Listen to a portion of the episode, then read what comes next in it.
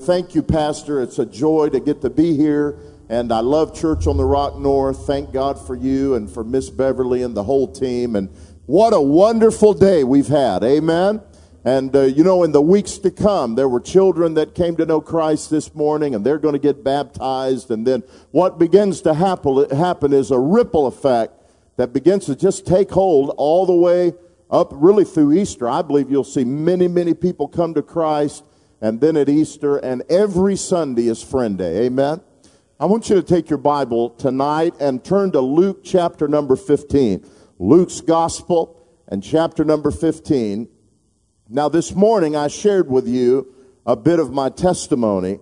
I wasn't raised in church, I was raised in a bar. I didn't get saved in a church house, I got saved in a jailhouse.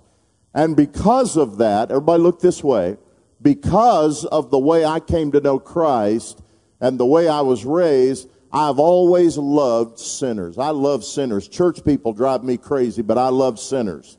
I've never had a problem. And you know, one of the things that characterized the ministry of Jesus was an intense love for lost people. Jesus loved sinners, and sinners loved Jesus.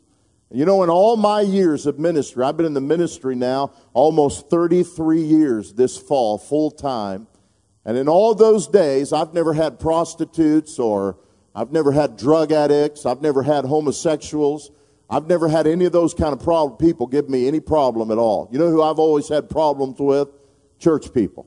And you know, when you read the Gospels, you find out something very, very uh, strange, and that is that it wasn't the lost people that gave Jesus a hard time. For example, look at Luke chapter number 15 and look at verse number 1. Now look at this. Then drew near to him all the publicans and sinners because they wanted to hear him. In other words, all the people that were outcast and looked down on and marginalized and thought of as less than, those were the people who Jesus always seemed to attract.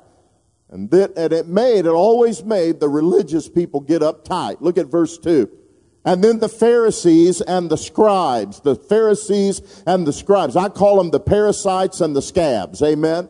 You know who these people are. These are the religious people, listen, who think they have God all figured out. You know what I've learned in my 35 years of following Jesus? That some religious people are the meanest people you'll ever meet in your life.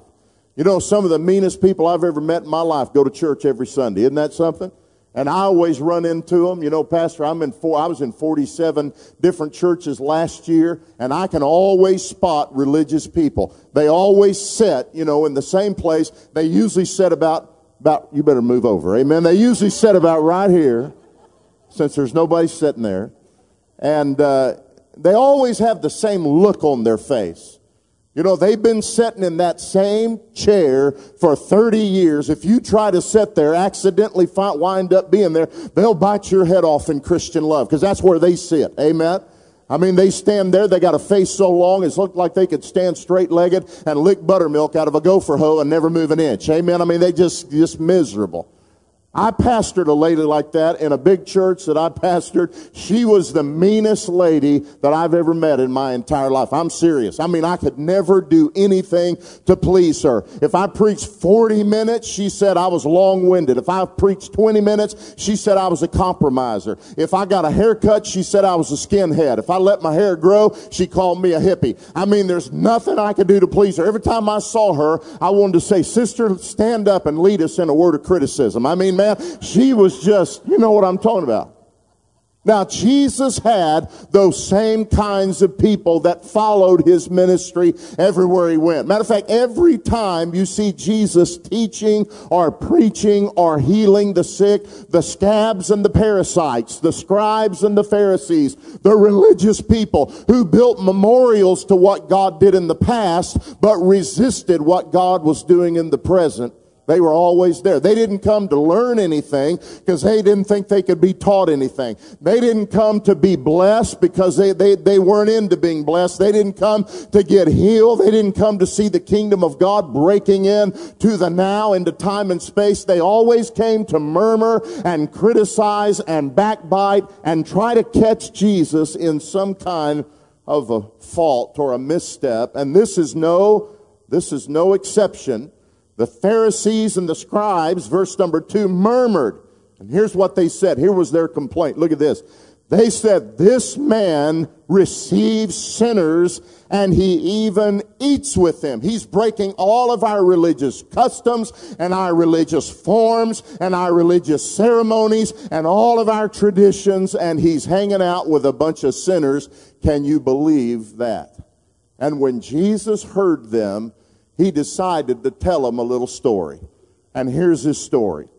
He spoke this parable unto them saying, what man of you if he had a hundred sheep, if he loses one of them, does not leave the ninety and nine in the wilderness and go after the one which is lost. Look at the next word. Until. Everybody say until. Until he finds it, lost and found.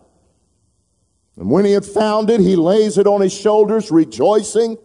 And when he comes home, he calls together his friends and neighbors and says to them, rejoice with me for I have found my sheep which was lost.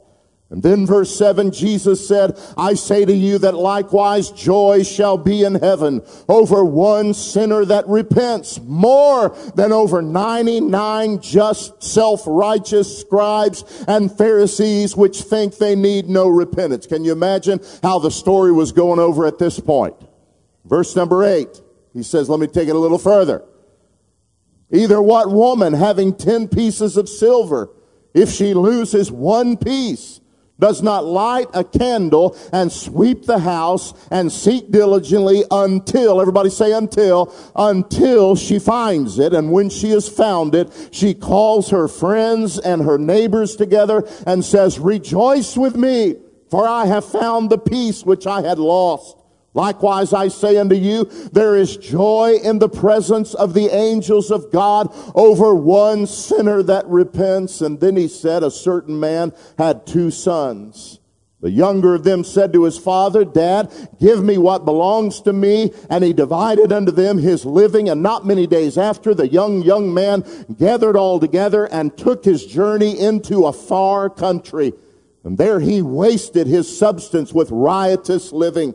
And when he had spent all, there arose a mighty famine in the land, and he began to be in want, and he went and joined himself to a citizen of that country who sent him into his fields to feed the pigs. Listen, the boy wound up doing for a total stranger what he didn't want to do for his own daddy, which was get a job and go to work.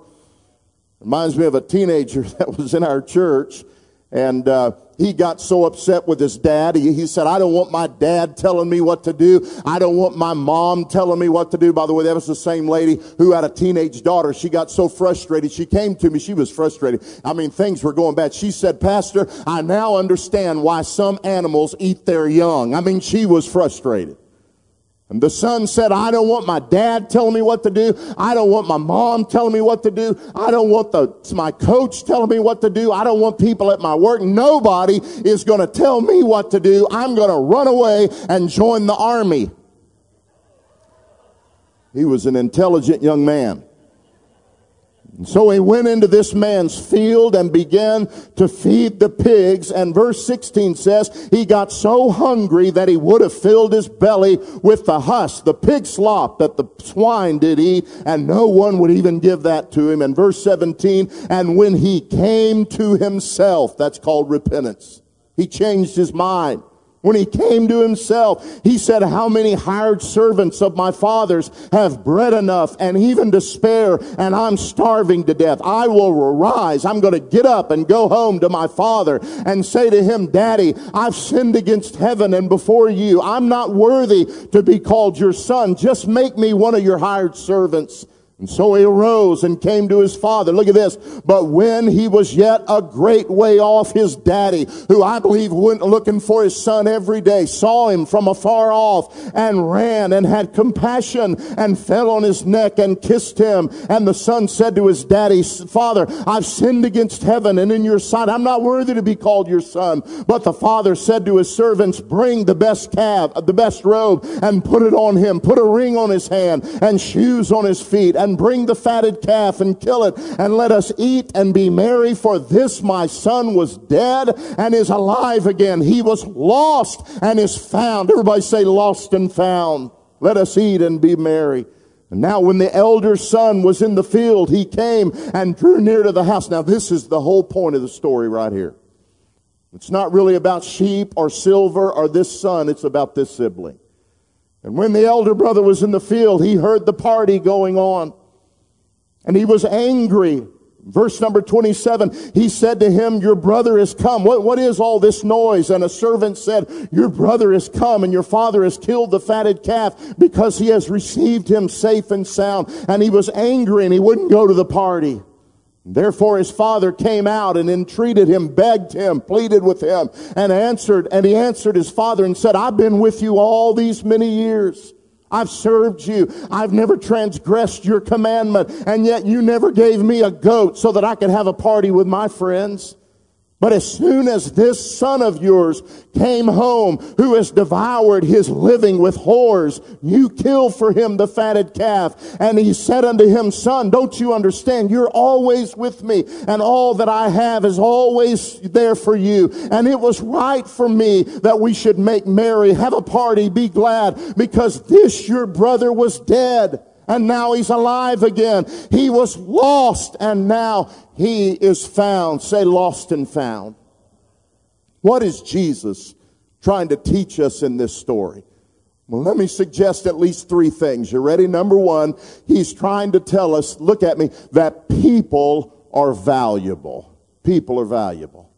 Now, in these days in which Jesus told this story, sheep were a very precious commodity, and most shepherds did not own the sheep that they took care of. The sheep were owned by a, by a man who had a lot of land, and he had many shepherds and a lot of sheep, and he would give an allotment of sheep over a shepherd, and unless an animal devoured one of the sheep, the shepherd became personally responsible for the value of that sheep. And so when this shepherd lost one of his sheep, he didn't say, hey, that's no big deal. I got 99 more. No, that sheep was so valuable to him and so important and so precious that he left the 99 with some of his other shepherds and he went and he searched and he went and he, and he, until he did whatever it took until he found that sheep sheep and put it on his shoulder and brought it home because that sheep was valuable.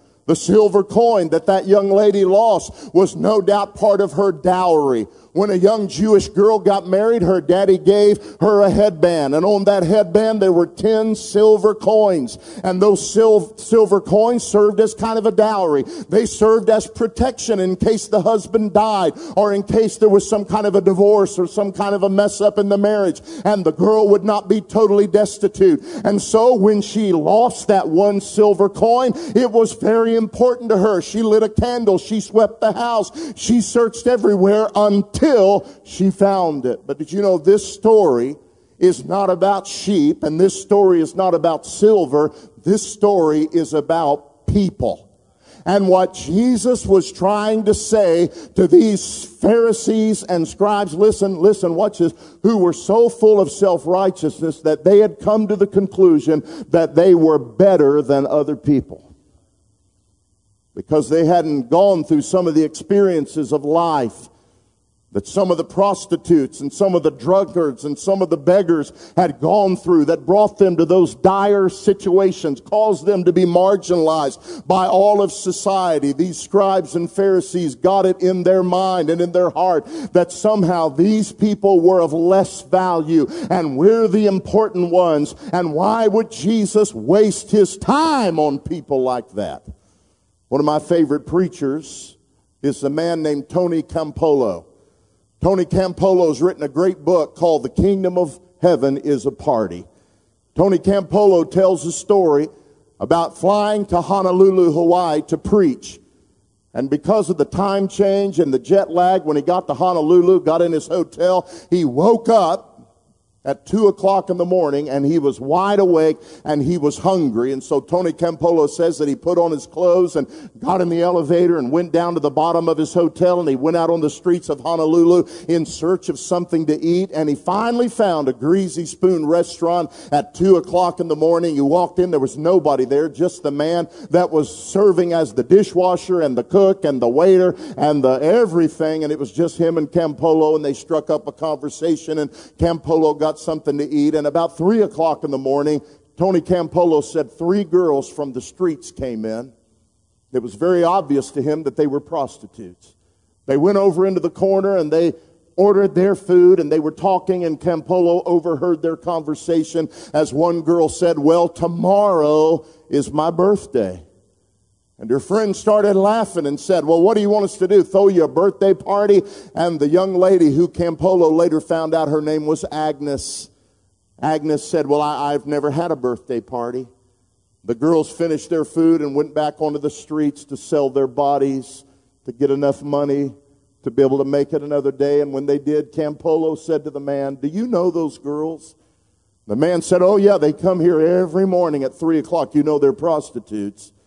Campolo said, Yeah, I figured that. And one of them, I heard her say that tomorrow is her birthday and that she's never had a birthday party. And the man said, Oh, yeah, that's Agnes. She's a good girl. She's just lost her way. And Campolo said, What would you think if I got a birthday cake and some balloons and some banners what would you think if we threw Agnes a birthday party?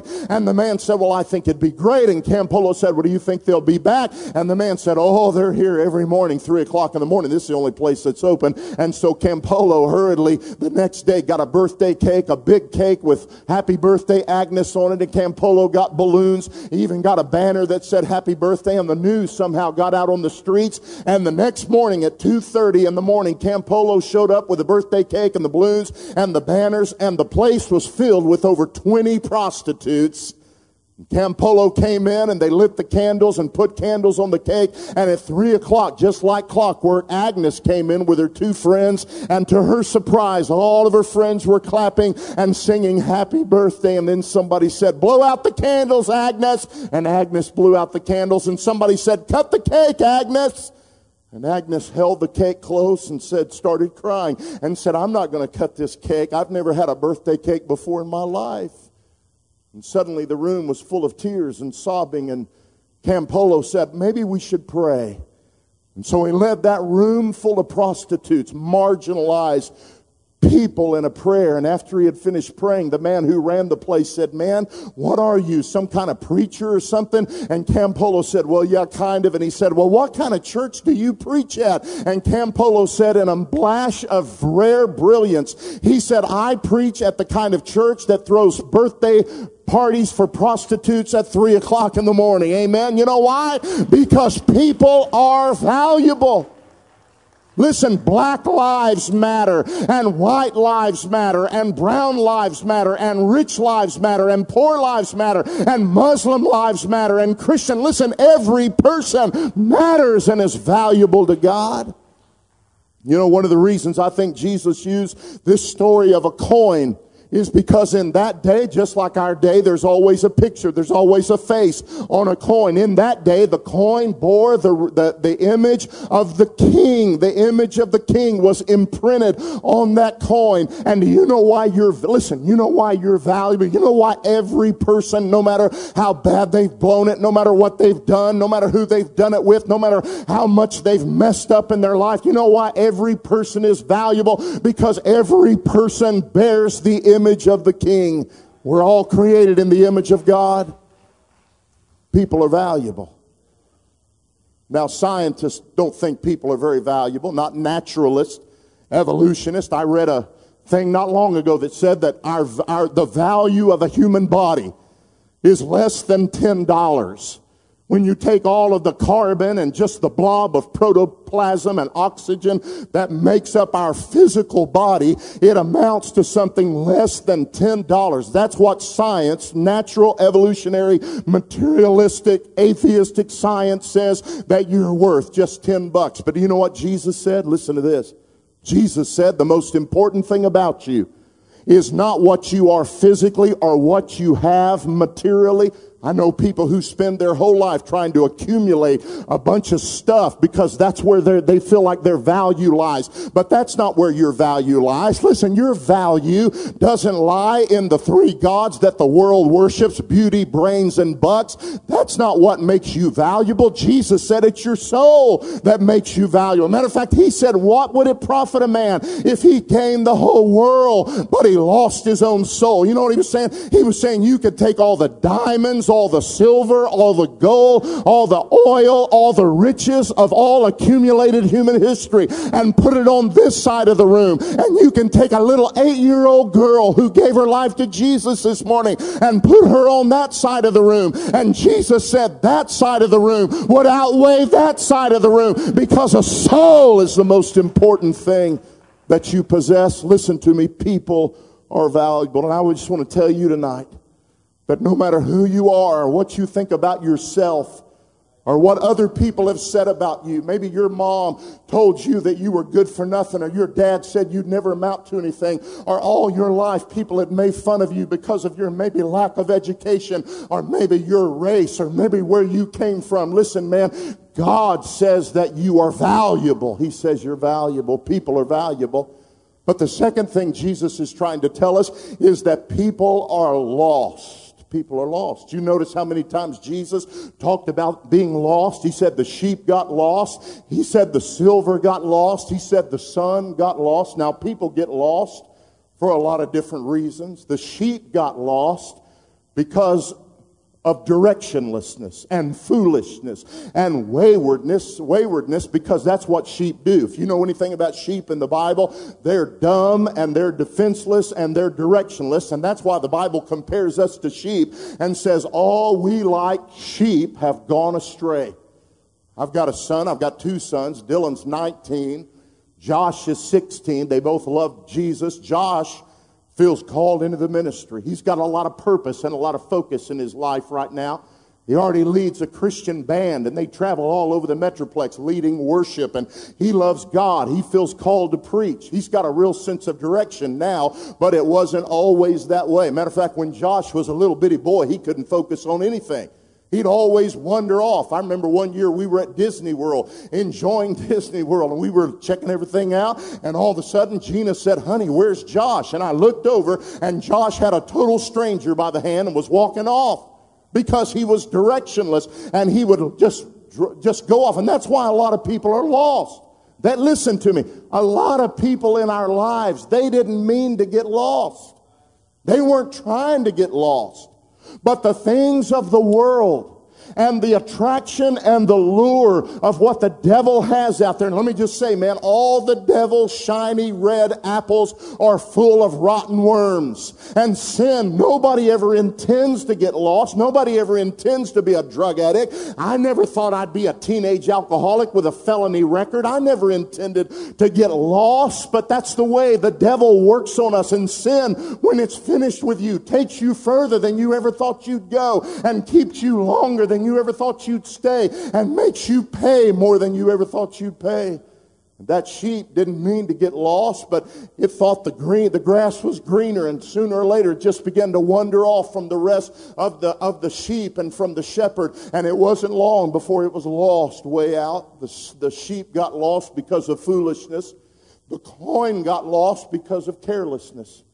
What used to be so precious and valuable to that young lady evidently became very commonplace to her, and what she should have prized and folded and put away in its own place and protected became careless to her, and so she would take it off and just pitch it over to the side until the next time that she was going to wear it to some important event. And one day, in her carelessness, she pitched that headband over the side, and one of those silver coins got jostled from its setting and rolled off into the floor and it was lost. I know a lot of people like that. Listen, they're lost because they're careless with their soul. Might be some of you this here tonight. You don't intend to go to hell. Look at me, listen, but you don't intend to go to hell. Matter of fact, you intend to go to heaven. And you intend that one day, because you know what I'm saying is true, and one day you're going to give your heart to Jesus. You're going to do it tomorrow. You know, the devil's biggest lie is tomorrow because tomorrow never comes. I know people who've been saying, I'm going to get saved tomorrow. They've been saying that for the last 30 years, careless with the most important and valuable thing that they have, which is their soul. And they say, tomorrow I'll get saved and tomorrow I'll give my life to Christ and I'll do it tomorrow. I'll put it off until tomorrow, but tomorrow never comes in their life. Thank you, dear brother. They, they're lost because of their carelessness. And then some people get lost like the son who was lost because of willfulness and, and rebelliousness. He just flipped his dad the finger and said, man, I don't care what you say. I don't want to hear you anymore. I'm sick and tired of hanging around at this house and I could care less what you or mom have to say and I'm going to do what I want to do. Give me what's mine. I want what I want and I want it now. And before long, he was in a pig pen. He probably left the house with a big fancy ring, but he had to pawn it. He probably had a custom made robe, but he had to sell it. He probably had some fine shoes, but he had to get rid of those. And when his money was gone, then all of his friends were gone. And he wound up doing something that no Jewish boy would ever do. Feeding pigs in a pig pen. He was lost because of his own waywardness and his willfulness and his rebelliousness. But then there was another son. Listen, the sibling was more lost than the, than the son. And he was lost because of callousness. He never left the father's house. You know, I, that reminds me a lot of religious people. And this is the point that Jesus is really trying to make to the scribes and the Pharisees. Watch this. Who never missed church, who fasted, who prayed, who gave their money. They never drifted away from God. Listen, on the, on the outside, but on the inside, they never really knew the heart of God. Did you know some people are going to die and go to hell not because of all the bad things they've done, but because of all the good things they've done? Because they think that they've done this and done this and done that, that somehow they're able to earn God's love and God's favor. And somehow they're full of such self-righteousness that they feel like that they're better than other people. And surely one day God will weigh the good and the bad and their good will outweigh their bad. And so they'll earn their way to heaven by their own self-righteousness. And I think, listen, those are the hardest kind of people to reach of all. Doesn't take a lot of convincing to a prostitute to know that she's lost or to a drug addict to know that he's lost. The hardest people I've ever tried to convince they're lost is church people.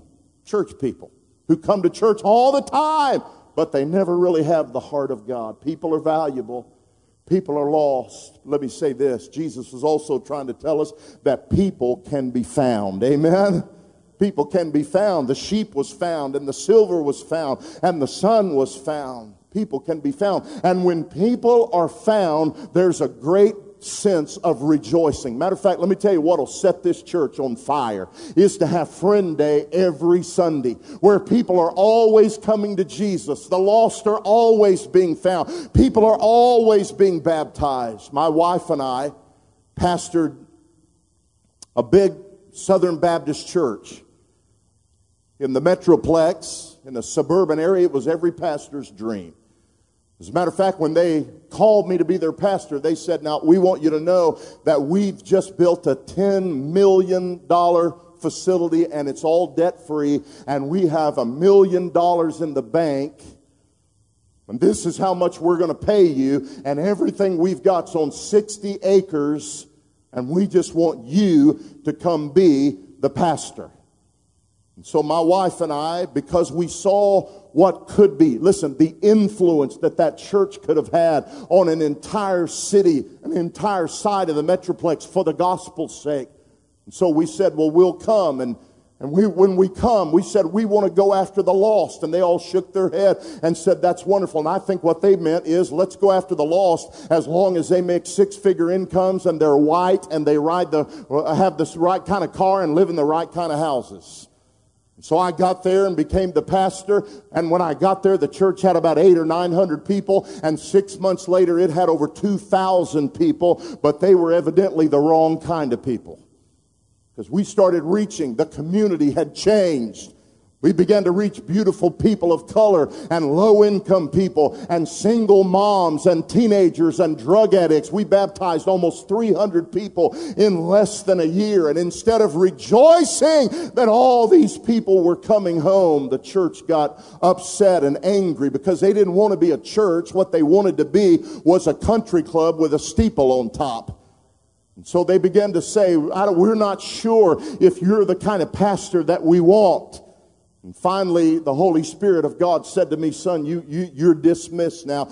These people have no heart for the kind of people that my son died for. And so my wife and I left that church and we didn't, we didn't know what we were going to do. And the Lord spoke to my heart and said, well, I want you to, listen, he said, I want you to start a church for all the people that all the other churches don't want to have anything to do with. And that ain't hard to do nowadays, by the way. And so Gina and I started out in a living room. We started all over.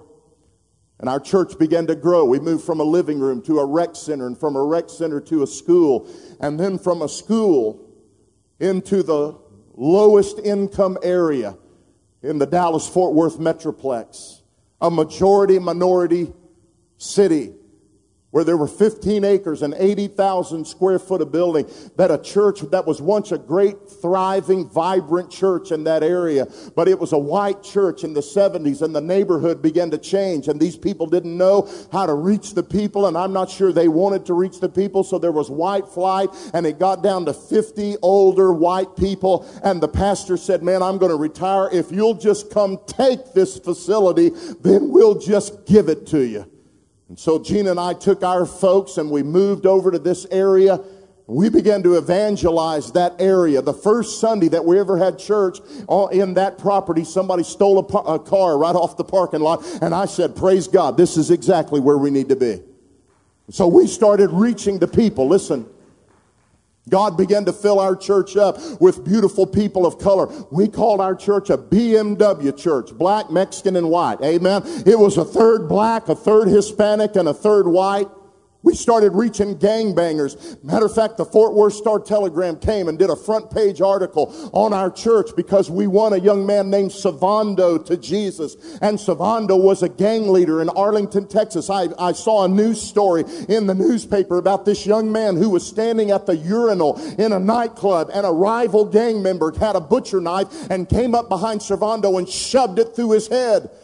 There was a hit on Servando's life and somehow he miraculously was able to survive. And the Holy Spirit spoke to me and said, go tell Servando about Jesus. He's ready to be saved. And so I started asking around the neighborhood. I said, have you ever heard this guy named Servando? It was in the paper. And it didn't take me long to find out where Servando lived because everybody knew Servando. And so I finally found his house. It was a little ramshackle house. I knocked on the door, took a soul winner from our church with me, and I knocked on the door. His little Mexican mama came to the door. She didn't speak any English. I said, I've come to pray for Servando. She thought I was a priest. She said, come in, Father. I said, God bless you, my child. And I walked right in. I walked into the back. I started talking to Servando. I was there 10 minutes and Servando prayed to receive Jesus. And two weeks later, he was baptized at our church and the Fort Worth Star Telegram found out about it. They came and took a picture and did an article about our church reaching prostitutes and gangbangers. In seven years, the church grew from a living room to over a thousand people through evangelism, not through trading church members with all the other churches. Listen, Jesus has called us to be fishers of men, not keepers of the aquarium. Amen. And so we were reaching all these people. And there's great. Our church was called the Fellowship of Joy. You know why? Because you know where the joy is at? The joy. Jesus said there's joy when some sheep comes home. There's joy when some silver is found. There's joy when a son who was dead is comes alive. That's where the joy's at. Tommy came home. Tommy was a male prostitute downtown Fort Worth. You know what I told our church? I said, we're not just going to talk about reaching the lost. We're going to go reach the lost. We're going to get a bus. We didn't have enough money to get a bus, so another church bought us a bus. And our church didn't ever have any money. I mean, when I saw people walk through the door, I knew that God was going to have to use us to help meet their needs, not them meet our needs. And so I got a bus and, and I got some faithful people and they started driving the bus downtown Fort Worth picking up all the street people and bringing them to our services. There was a young man by the name of Tommy. Tommy was a male prostitute. Tommy was homosexual. He sold his body on the streets of Fort Worth. And one of our soul winners said, Tommy, come on, man, you got to come to church. And Tommy said, man, your church doesn't want to have anything to do with me. And they smiled and said, man, you don't know our church. You're welcome at our church. Tommy came to our church. And after about two or three times of coming, Tommy's heart was open. He got saved. Listen to this. Listen, Tommy got saved. He got baptized. Our church bought him an apartment or leased an apartment for six months and filled it with furniture. And Tommy became the head usher at our church. And he's living for Jesus to this day. Listen, the lost can be found. Amen. Servando came home and Tommy came home. I could go on and on. But I've never had a problem loving sinners. I've always loved sinners. Listen to me. Listen to me, Church on the Rock North. Be a church with a heart for the people that Jesus has a heart for. And you won't have any problem filling up this building because people are hurting and people feel desperate and they're lost because of their own foolishness or because of neglect or because of their own waywardness. But they're waiting for somebody to tell them about Jesus so that they can come home. I've never had a problem. Any of my ministry loving sinners. I was on the First Baptist Church of Dallas staff back in the mid 80s, and that opened a door for me to begin to do a lot of traveling as a young preacher. I was 25 years old. And suddenly, because of the opportunities that God began to give me in the Southern Baptist Convention, I was preaching at the largest churches in the Southern Baptist. Eric Coley's here, used to travel with me. He's from First Southern Baptist in Del City, a church where the auditorium set 7,000. God used us there, and God used us in football stadiums across America. They said, This young man is the next Billy Graham. I met my wife when I was out preaching one of these crusades. I looked over on the piano and there was this beautiful, dark headed girl just playing the piano and singing. And I said, Man, who's that? And somebody said, Well, she's a senior in college at OBU. She loves Jesus. I looked at her. The spirit of hubba hubba came on me. Amen. I said, I'm going to marry that girl. We got married. Six months later, we were traveling all over America and seeing thousands and tens of thousands of young people from every walk of life, drug addicts and, and everything imaginable. And I never had a problem loving sinners except for one. My mama was 15 when she got pregnant with me. My dad was a truck driver. I never saw my dad. I never knew my dad growing up. But my mom started running a bar when she was about 19. And I'd wait up for my mama. I loved my mama. My mama, to this day, was one of the most beautiful women I've ever seen in my life. And my mama walked through that door, every head would turn. My mama had a dynamic, she had a charisma. She looked like a movie star. And I'd wait up to see my mama because I loved my mama. And sometimes it'd be one or two o'clock in the morning. And I'd wait up when my mama would come through the door. I'd run and throw my arms around her waist. And I'd say, Mama, I love you. And I could smell the alcohol on her breath and hear the slur in her speech. And she'd say, Son, I love you. Just go on back to bed. And I'd look behind my mom, and there'd be a man that I knew wasn't my daddy. And I saw that time after time after time after time. I grew up in a rough neighborhood. I'd be driving my bicycle out in our street, and the older kids would come and push me down and say, Your mama's a whore. I saw your mama with this man or this man. That's the way I grew up. And because of the things that I was exposed to as a little boy, including my own sexual abuse, I began to have a real bitterness and a real hatred toward my mom because of all the things that she had allowed to happen in her life that had an effect on my life. And that bitterness and that anger and that sense of shame didn't go away after I got saved. My wife and I come from two different worlds. I was raised in a bar. My wife's daddy was a Baptist preacher. He's 85 years old now, still preaching. Her mom went to seminary. My, my, my brother in law, my wife's sister's husband pastors the largest Southern Baptist church in the state of Kentucky. They all went to seminary. They've all loved God all their life. My, my wife's brother pastors a very prestigious Southern Baptist church in Fort Worth. They're, they're, they're awesome people. They love Jesus. And when I got married to my wife, I thought, man, I finally got a family now because I was so ashamed. I have two half sisters. Neither one of my sisters ever knew their daddy. I was ashamed of my mama. I didn't want to be around my mom because my mom was on her fourth husband and again she was running a bar and again she was unfaithful to him and it was just a mess and I never wanted to be around my mom. You listen to me. I was a big shot Southern Baptist preacher. I preached in 1992 the Southern Baptist Convention in the same stadium where the Indianapolis Colts, Colts play football. They said this young man is the next Billy Graham. This is the next up and coming Southern Baptist evangelist. I was a big shot preacher, but I was a scab and a parasite and a hypocrite. I let months go by. I wouldn't even talk to my mom. And then months turned into years. And my wife and I'd be in a crusade and the phone would ring at three o'clock in the morning and I answered the phone and it was my mom. She was drunk. She said, I know I've embarrassed you and your sisters and I don't think I can take it anymore. I'm going to end my life. And I got so sick of hearing that. I finally said, well, try not to make a mess, mom. And I just hung up the phone and then I didn't answer the phone anymore. I didn't want to be around my mom. I didn't want my mom to see me. I didn't want to see my mom. I didn't want Gina's parents to know what my mom was like and how my mom was living her life. I'd tell my wife every now and then, just send mom some money. I wanted to soothe my own conscience, but I didn't want to see my mom. The very thought of her made me sick because I was a self-righteous hypocrite and I thought I was better than my own mama.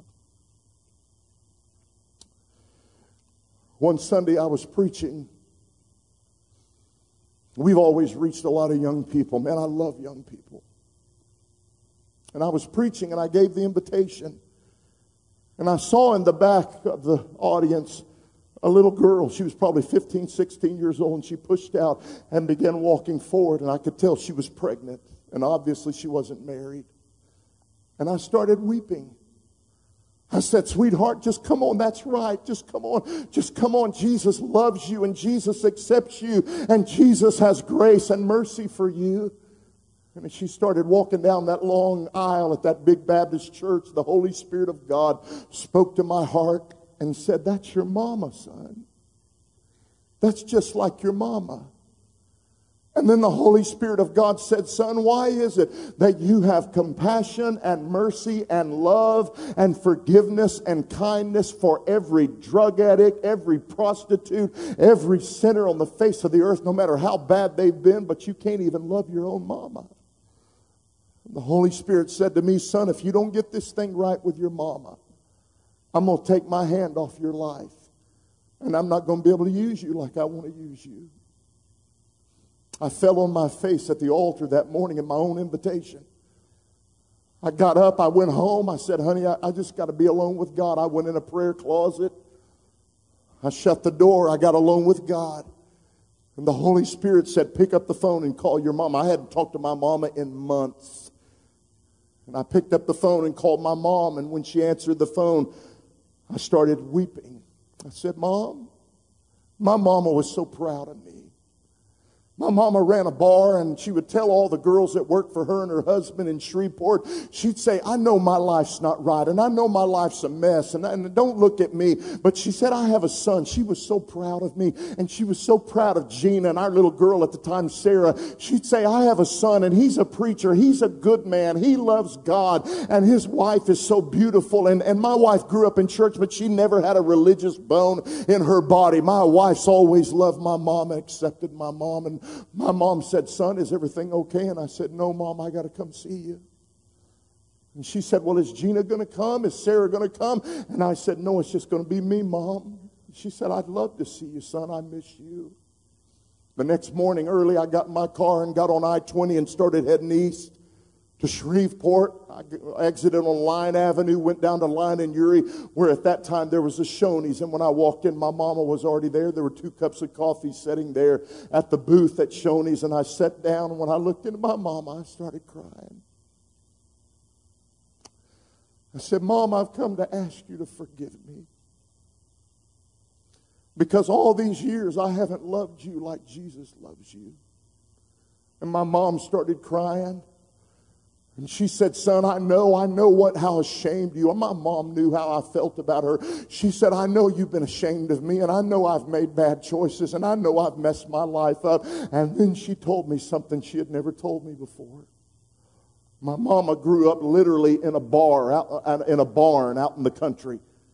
Her dad and mom were called barflies, white trash. Sometimes they'd be gone for a week at a time, leave their little eight year old and down stair step kids all by themselves to fend for themselves. By the time my mama was eight years old, she knew how to cook breakfast, lunch, and dinner for her sister and two brothers. My mama made it to the eighth grade. She never would have made it that far if it wasn't been for a Christian bus driver who'd pull up on the dirt road and walk all the way down to the barn where my mom lived behind her grandparents' house and wake the little Dodd kids up and say, You kids, get up and get ready. I don't want you to miss school. And he'd come back and pick them up. My mom wouldn't have made it to the eighth grade if it wouldn't been for that man. Thank God for him.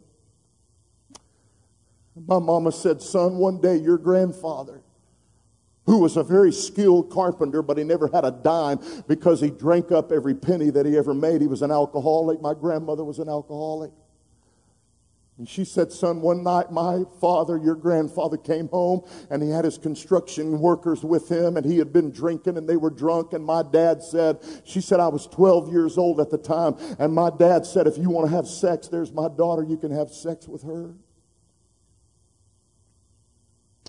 Let me tell you something. Don't you ever judge anybody unless you know where they've been in their life.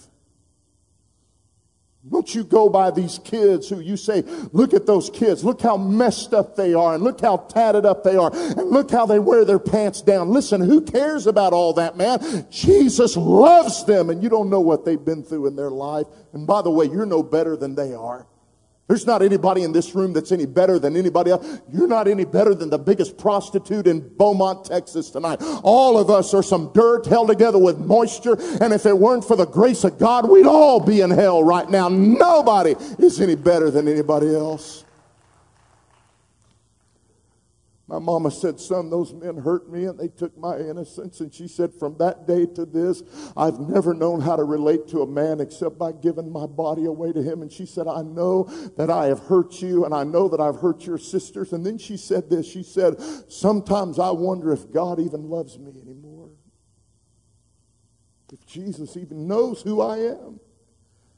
And I said, Mom, Jesus loves you more than he loves as much as he loves anybody else. And I said, Mom, you, she said, Do you think I could still be saved? I said, Mom, you would have been saved a long time ago if it wouldn't have been for me. I've been the problem. I've been the self righteous. I've been the hypocrite. And I said, Mom, I, Jesus loves you and I'm so sorry. Will you forgive me? And I took my mama's hand that day in a Shoney's in Shreveport and saw my mama, my alcoholic mama, my unfaithful faithful mama open up her heart and give her life to Jesus. And from that day on, my mama's life completely and totally changed by the power of God.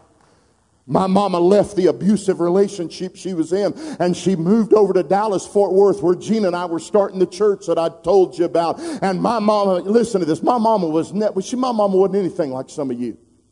Pastor's been telling some of you for weeks, we're going to have friend day. We're going to have friend day. You didn't bring a friend today. You didn't even try to bring a friend today. Matter of fact, you come Sunday after Sunday after Sunday and lift your hands and praise the Lord and dance around and then walk out and let people die and go to hell all around you because you don't care about the lost. You scab and parasite. My mama was not like you. Thank God. She never came to church by herself. My mama would bring Sunday after Sunday. She would fill up row after row after row of the craziest looking, wildest looking people that you have ever seen in your life.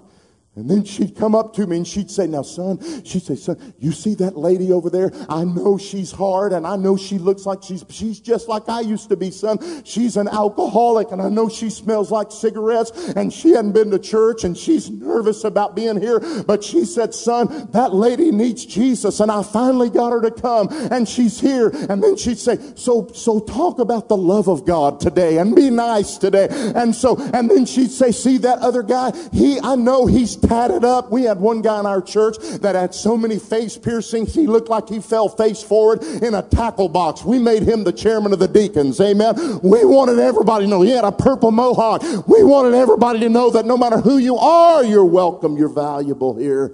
And she'd say, see that guy? He's lost. See that other guy? He, I know he looks, he looks different. He's gay. He, he's never been to church in a long time because he doesn't think the church likes people like him. And I told him, you're a different kind of preacher and this is a different kind of church. And so they're all here. And week after week after week after week, I saw my mama take one person after another after another by the hand and lead them to Jesus. You know why? Because the one who is forgiven much is the one who loves Jesus. Jesus much. My mama became the greatest evangelist I've ever known in my life. And one day I was in my office at the university where I was serving as the dean and professor of evangelism. And the phone rang, and it was my wife. And she said, Scott, if you want to see mom, you better hurry. You see, about five years before a year after my mama moved over. She wasn't feeling well one day, and so she went to the doctor. And the doctor ran some tests and then called us in, and we were all there, the family, and the doctor said, Miss Gail, I'm sorry to tell you this, but you got cancer. And it's the bad kind. And there's not a whole lot we can do about it. You know what my mama did? My mama looked at the doctor and smiled and said, That's okay, doctor. I know Jesus. And then she said, Doctor, do you know Jesus? I mean, that's the way my mama rolled, man. I mean, she told everybody about Jesus. And over the next five years, I saw my beautiful, beautiful, beautiful mama. Hair as black as a raven's wing, beauty, full of vitality and life so charismatic. I saw her hair fall out because of the radiation and the chemo, and her body just begin to shrivel away and waste away. But my mama never lost her joy. My mama never quit coming to church. My mama would come to church with an oxygen tank. Some of you won't come to church if it rains. My mama had cancer and she never missed church. And they'd bring her down and she'd sit there and she'd smile and the best she could, she'd lift her hands and she'd sing. She loved worship. She loved Jesus. Jesus had changed her life. She was lost and then she was found. I saw my mom's health deteriorate to the point where my wife said, honey, you better hurry. And I got in my car and drove as fast as I could to the little, little place where my mama was living. Listen, my mama died. She didn't have anything, but she had everything because she had Jesus. And I walked in and there were my two half sisters and my wife and there was the lady from hospice and she was crying more than any of us because you see Miss Gail had introduced her to Jesus and she loved Miss Gail. And we all stood around my mama's bed. My mama loved singing. Her favorite song was a song that says, Jesus is the answer for the world today. Above him, there's no other. Jesus is the way because my mama had found the answer in Jesus that changed her life. And so my mama wanted us to just gather around her bed we made a circle and began to sing that old song, and I looked over, and my mama was in and out of consciousness, but I could see her lips moving as we sang that song. Jesus is the answer, and the glory of God began to fill that room, and I saw my mama's lips, and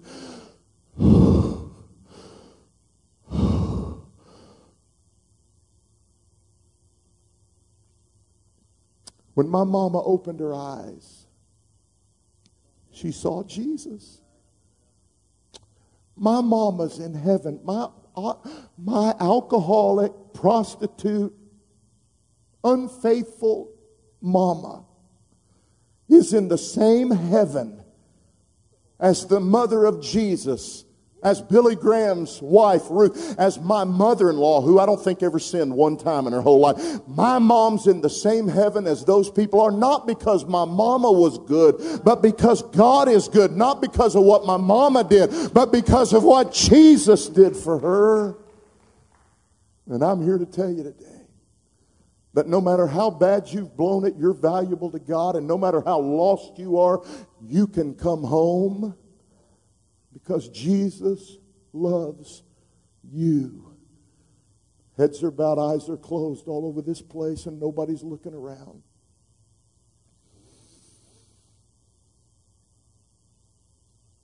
Is there anybody here that has a prodigal son or a prodigal daughter? Is there anybody here who has people in your life, maybe like me, and they have hurt you and wounded you deeply? My mama was like one out of three women in America today who had been sexually abused. One out of three, I read it recently, one out of three women in America have been sexually molested. There's somebody that's hurt you and you've been carrying that. Man, I was a preacher. But I got to be honest with you, I, I, didn't really have joy in my life like I needed to have joy. Matter of fact, a lot of what I preached, I preached out of such anger and such hurt until I learned to forgive my mama. I got to tell you, man, you got to forgive by faith. It's not a thing of feeling, it's a thing of faith. And I'm wondering, is there anybody in this room who would say, Scott, I got a prodigal daughter, I got a prodigal son. Maybe it's a prodigal mama. I had a prodigal mama, prodigal dad. There's somebody in my life that's lost. And Scott, I want him to be saved. You know, that daddy I'm convinced he prayed all day, every day. God, bring my boy home. God, bring my boy home. That's why when the son started coming home, the daddy saw him afar off. You know why? Because I believe every day the daddy, after he got off his knees praying for his son, he got up as an act of faith and went to the window and started looking to see if his boy was coming home. I believe God wants to bring your boy home. God wants to bring your daughter home. My mama got home, came home, but I had to get my own heart right with God first. I wonder if there's anybody in this room that would say, Scott, I've got somebody in my life who I love and they're lost, but I want them to be found. If that's you, would you lift your hand up all over this room? I got somebody in my life that's lost, but I want them to be found. Let me ask you a question as an act of faith. Would you just slip up out of your seat and come and join me at this altar right now on your knees before God? Just crying out, God, I'm praying for my son. I'm praying for my daughter. I'm praying for my mama. I'm praying for my daddy. Oh, God. Some of you people have hurt you. They've hurt you deeply.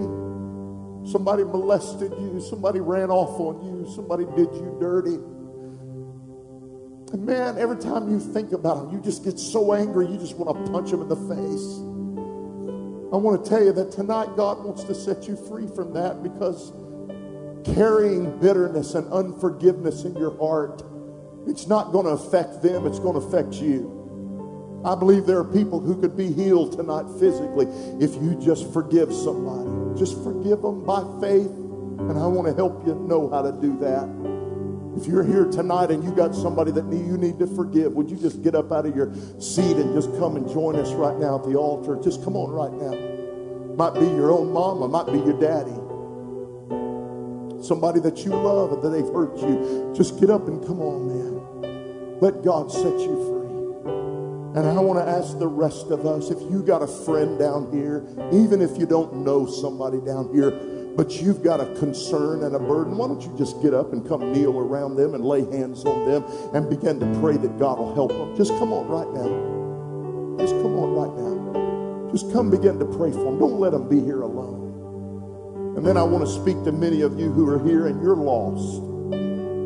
Maybe you're lost because of your own foolishness, or maybe you're lost because of your own waywardness, or maybe you're lost because you're just neglectful, or maybe you're a church person You've been in the Father's house, but you don't know the Father's heart. And you don't really know Jesus, but God wants to save you tonight and bring you home. If you don't know Jesus, you've never given your heart to Jesus. I want to pray with you right now. Matter of fact, there are people on their knees right now that are praying for you. And I believe the Father's looking over the banister of heaven and just saying, Why don't you come home? Just come home. Jesus died for you. He died on the cross, a bloody cross.